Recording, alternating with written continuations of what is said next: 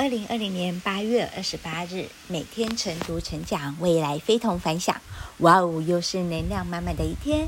我是克拉拉，今天要跟大家分享的主题是学会倾听能力必备的三种层次。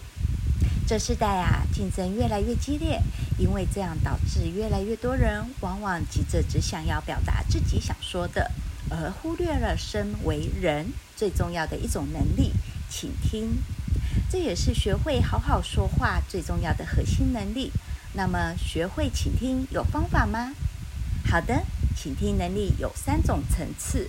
第一，用身体去听，听他说话；第二，用脑子去听，听他的逻辑；第三，用心去听，听他背后的情绪。当我们掌握了这个方法后，最关键的还是要应用在我们的生活中。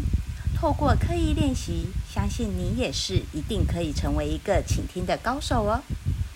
今日金句：学会演讲最重要的核心能力，倾听。我是克拉拉，很高兴与您分享。我们明天再会。